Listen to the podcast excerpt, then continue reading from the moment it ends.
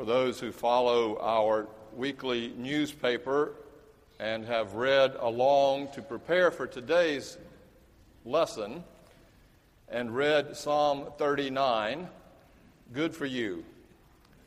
Unfortunately, it's Psalm 139, and so I invite you to read along with me now.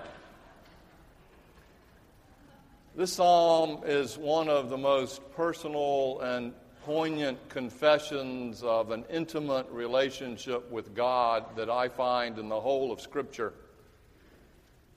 And I must be honest that I have had a strange relationship with it. For on the one hand, I find it quite scary to think that the ground of our being, God, knows me this well and everything about me. Because there is, to be honest, a part of me that would just as soon remain in hiding. But on the other hand, these words are the most comforting and promising words that I can imagine. May they be for us as well. O Lord, you have searched me and known me. You know when I sit down and when I rise up. You discern my thoughts from far away. You search out my path and my lying down and are acquainted with all my ways. Even before a word is on my tongue, O Lord, you know it completely. You hem me in, behind, and before, and lay your hand upon me. And such knowledge is too wonderful for me. It is so high I cannot attain it. Where can I go from your spirit? Or where can I flee from your presence? If I ascend to heaven, you are there. If I make my bed in Sheol, you are there. If I take the wings of the morning and settle at the farthest limits of the sea, even there your hand shall lead me, and your right hand shall hold me fast. If I say, Surely the darkness shall cover me, and the light around me become night, even the darkness is not dark to you. The night is as bright as the day, for darkness is as light to you.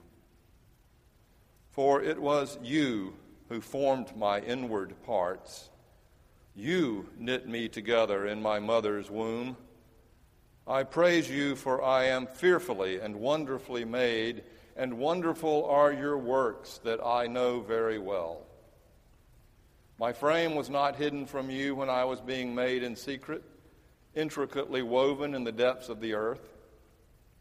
Your eyes beheld my unformed substance, and in your book were written all the days that were formed for me, when none of them as yet existed. How weighty to me are your thoughts, O God! How vast is the sum of them. I try to count them. They are more than the sand. I come to the end, and I am still with you. Search me, O God, and know my heart. Test me and know my thoughts. See if there is any wicked way in me, and lead me in the way of everlasting. This is the word of the Lord. There's the story of the young cub reporter who was sent on his first story to cover the news event of a high socialite wedding at First Church downtown.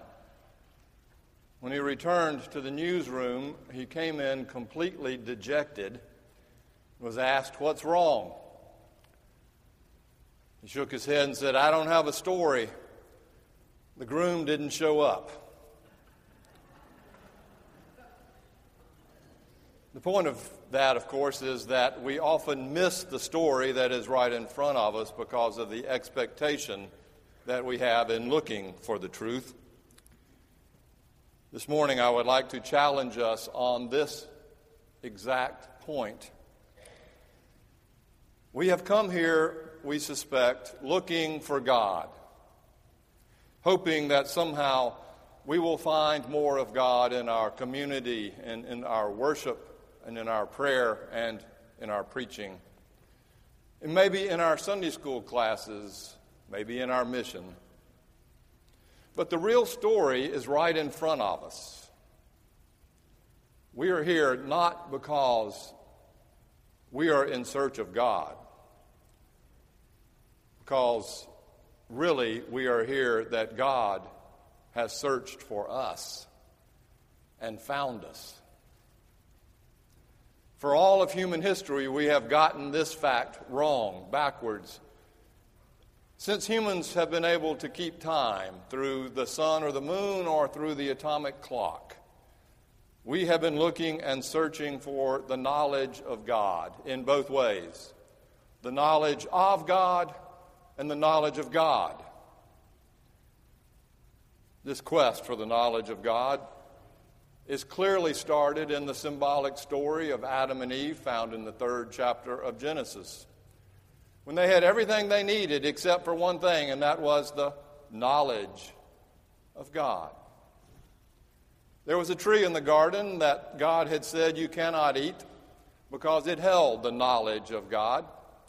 Yet the serpent tested them, and they gave in out of their own anxiety because they wanted the knowledge of God and they ate of the tree.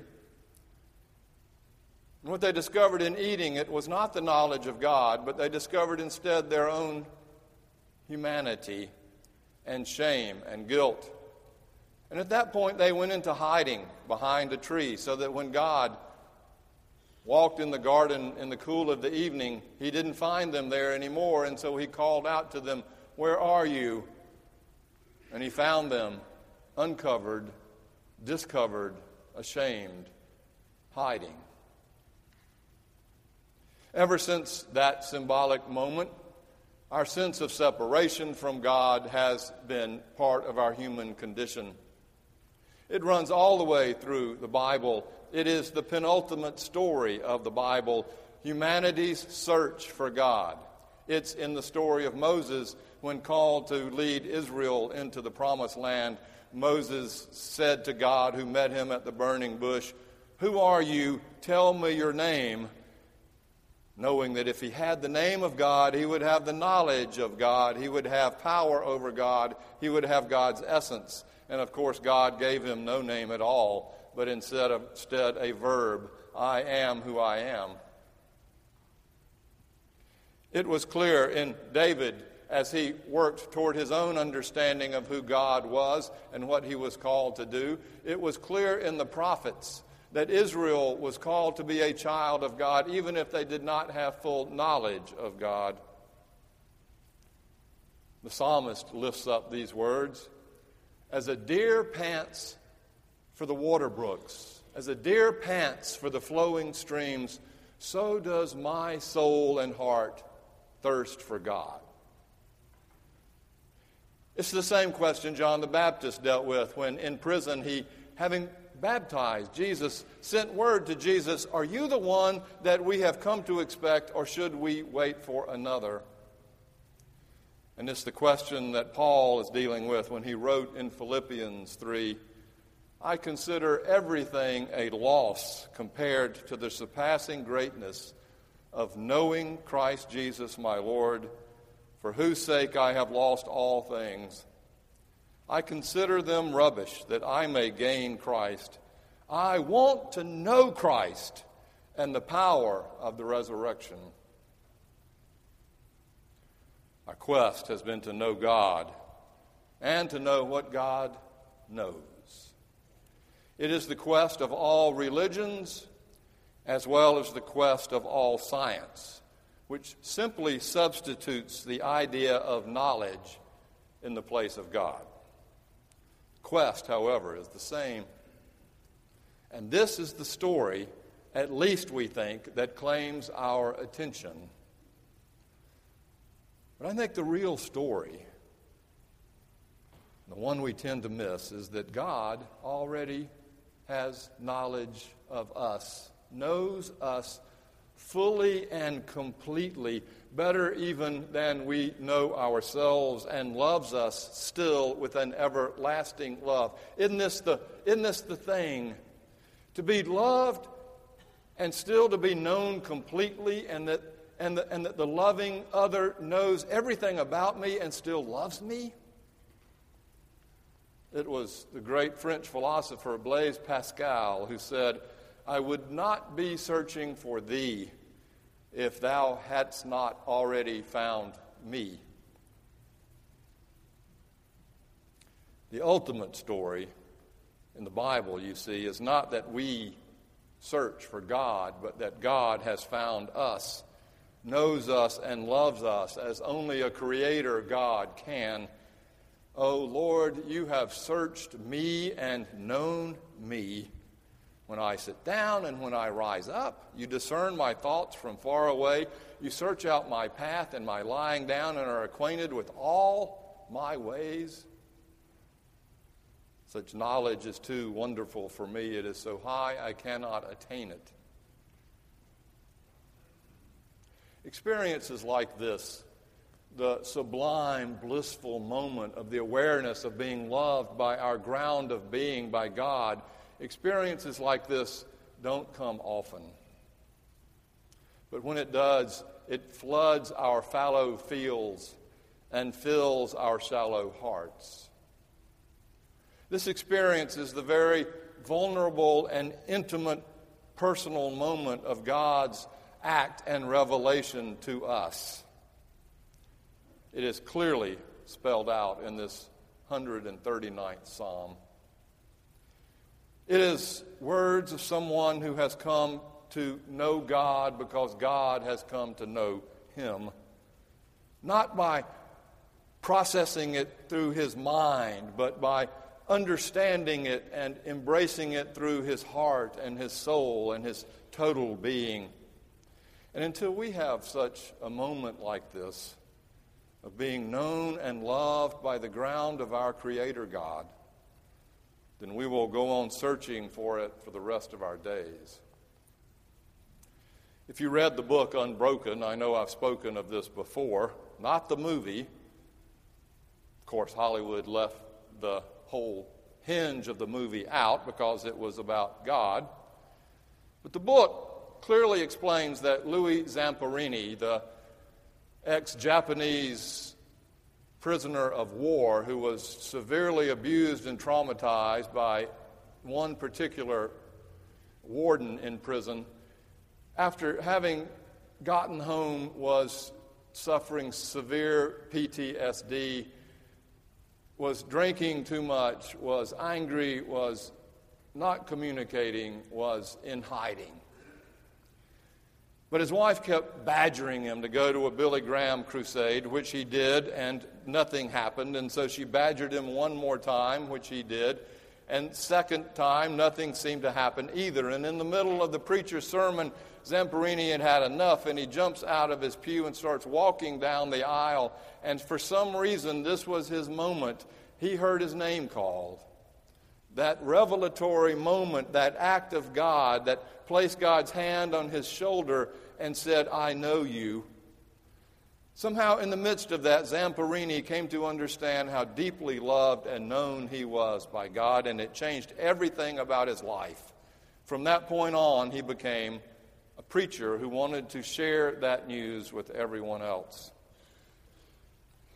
This moment knocks you to your knees. It is, as I said, a sublime moment of, gre- uh, of, of incredible gratitude and humility. Nothing after that will ever be the same. And it is for us our deepest desire. And I also have to add something that we're also afraid of. So the question for each of us is this that being true, this moment of God's incredible love for us that we become aware of, that being true, how do we attain such knowledge? Remember the psalm such knowledge is too wonderful for me. It is so high I cannot attain it. Which is, of course, the whole truth. We cannot attain it. Now, after this morning's sermon, I was told by several in the congregation that this was a quite heady intellectual sermon, and how grateful they were for the Runaway Bunny children's sermon. that helped make sense of it. And all of that said is that that's probably true, which is a complete irony because what I'm about to say next calls all that into question. We do not come to understand this love of God through our cognitive, intellectual headiness, in spite of what we, good, academic, well educated Presbyterians might think. It cannot be understood as a fact or information or through our brain. This is a Greek thought. This is a Western thought.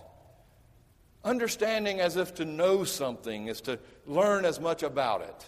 This kind of knowledge, you see, actually ends up distancing ourselves from God because we are making God an object of our knowledge. We are objectifying God, and through all of our doctrine and dogma and our hermeneutics and our, and our theology and all the ways that we learn more and more about this other God, we are in fact moving farther away because our brains cannot understand the knowledge of God. In reality,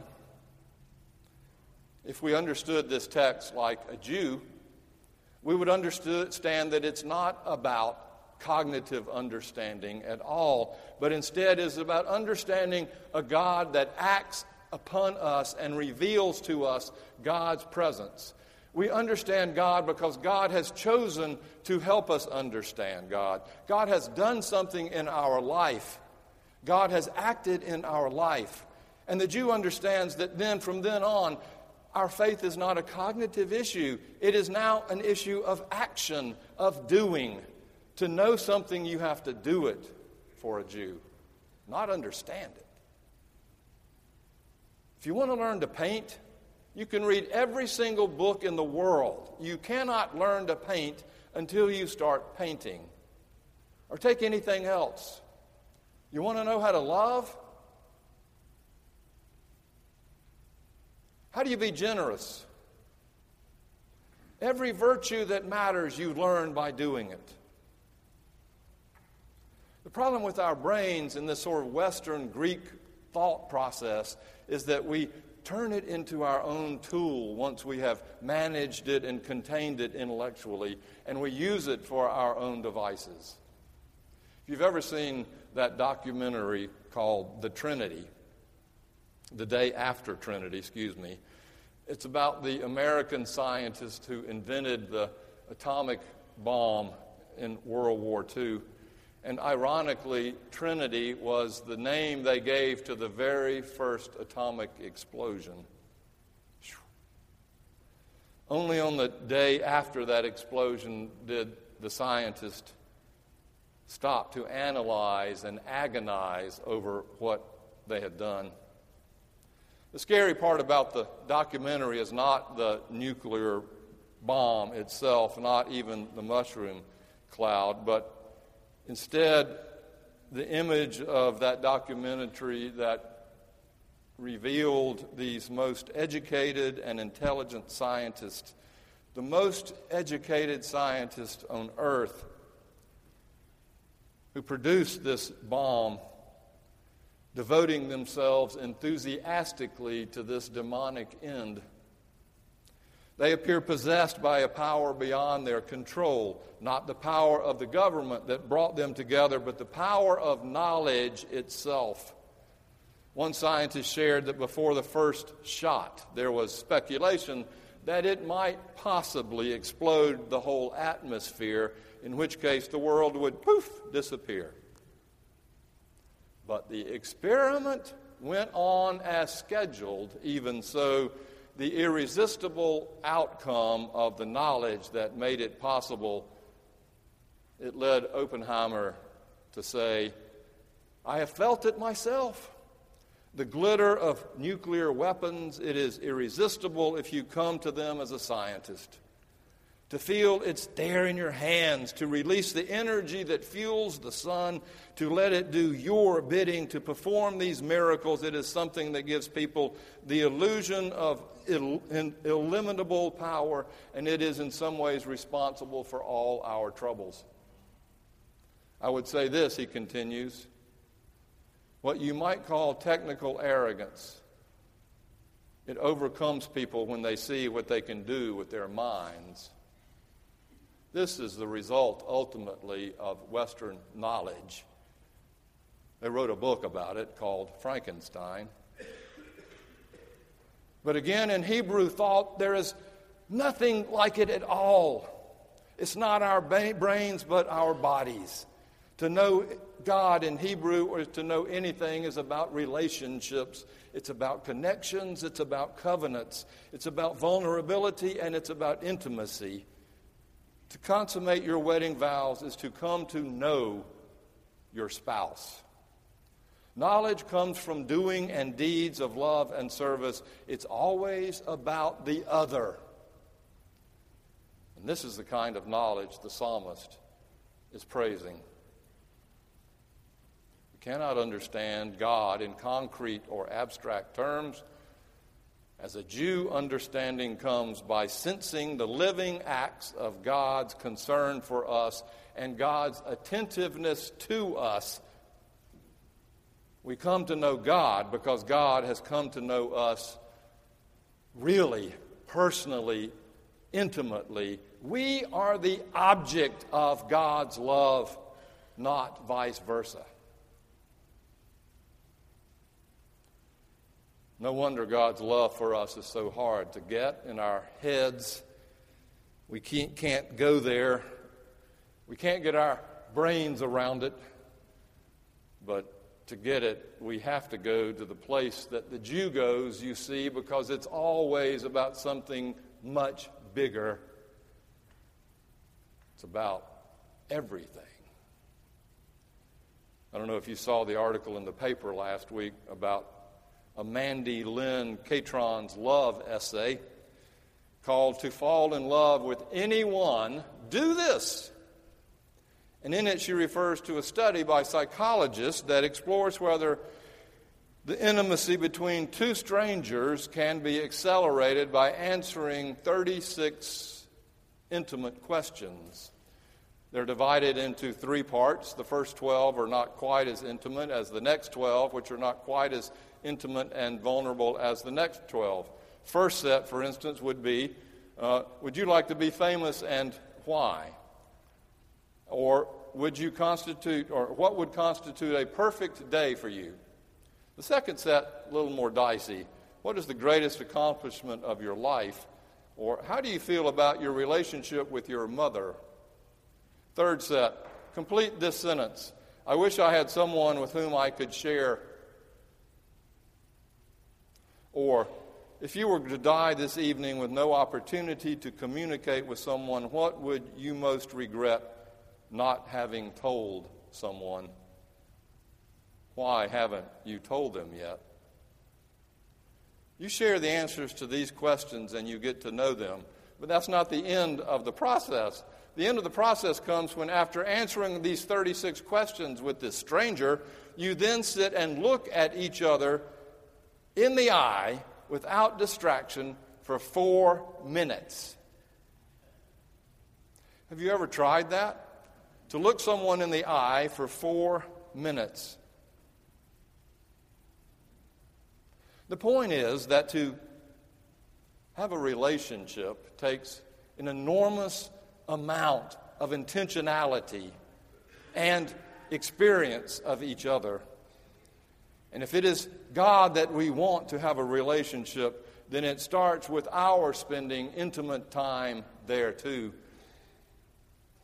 through prayer and solitude and silence and meditation, through scripture reading and study, through community and fellowship.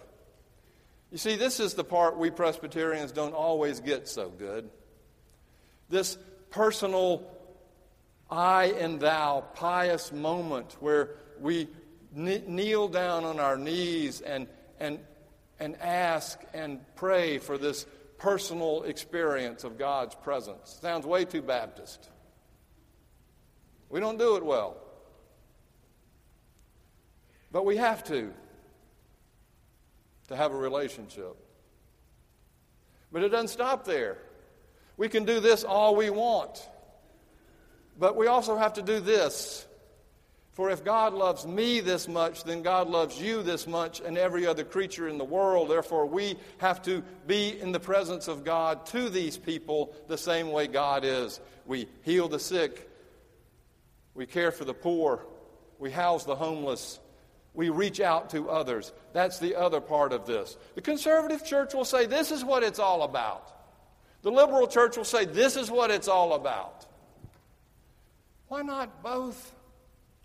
complement each other in both ways. Two polarities of the same truth, both are needed. And this is my rationale. The third leg of the stool is that we do use our minds to think and search thoughtfully. For God gave us that gift, but it will not bring us revelation. The great poem by Francis Thompson goes I fled him down the nights and down the days. I fled him down the arches of the years. I fled him down the labyrinthine ways of my own mind, and in the midst of tears I hid from him. But under running laughter, up vistaed hopes I shot and sped from those strong feet that followed, followed after. God knows us. What can I say? More than we know ourselves. That part is the story that matters. Now, our part is to kneel on our knees in front of that love and to receive it. And in receiving it, to then go out into the world and give it to those who most desperately need it. May it be so for each of us in Christ's name. Amen.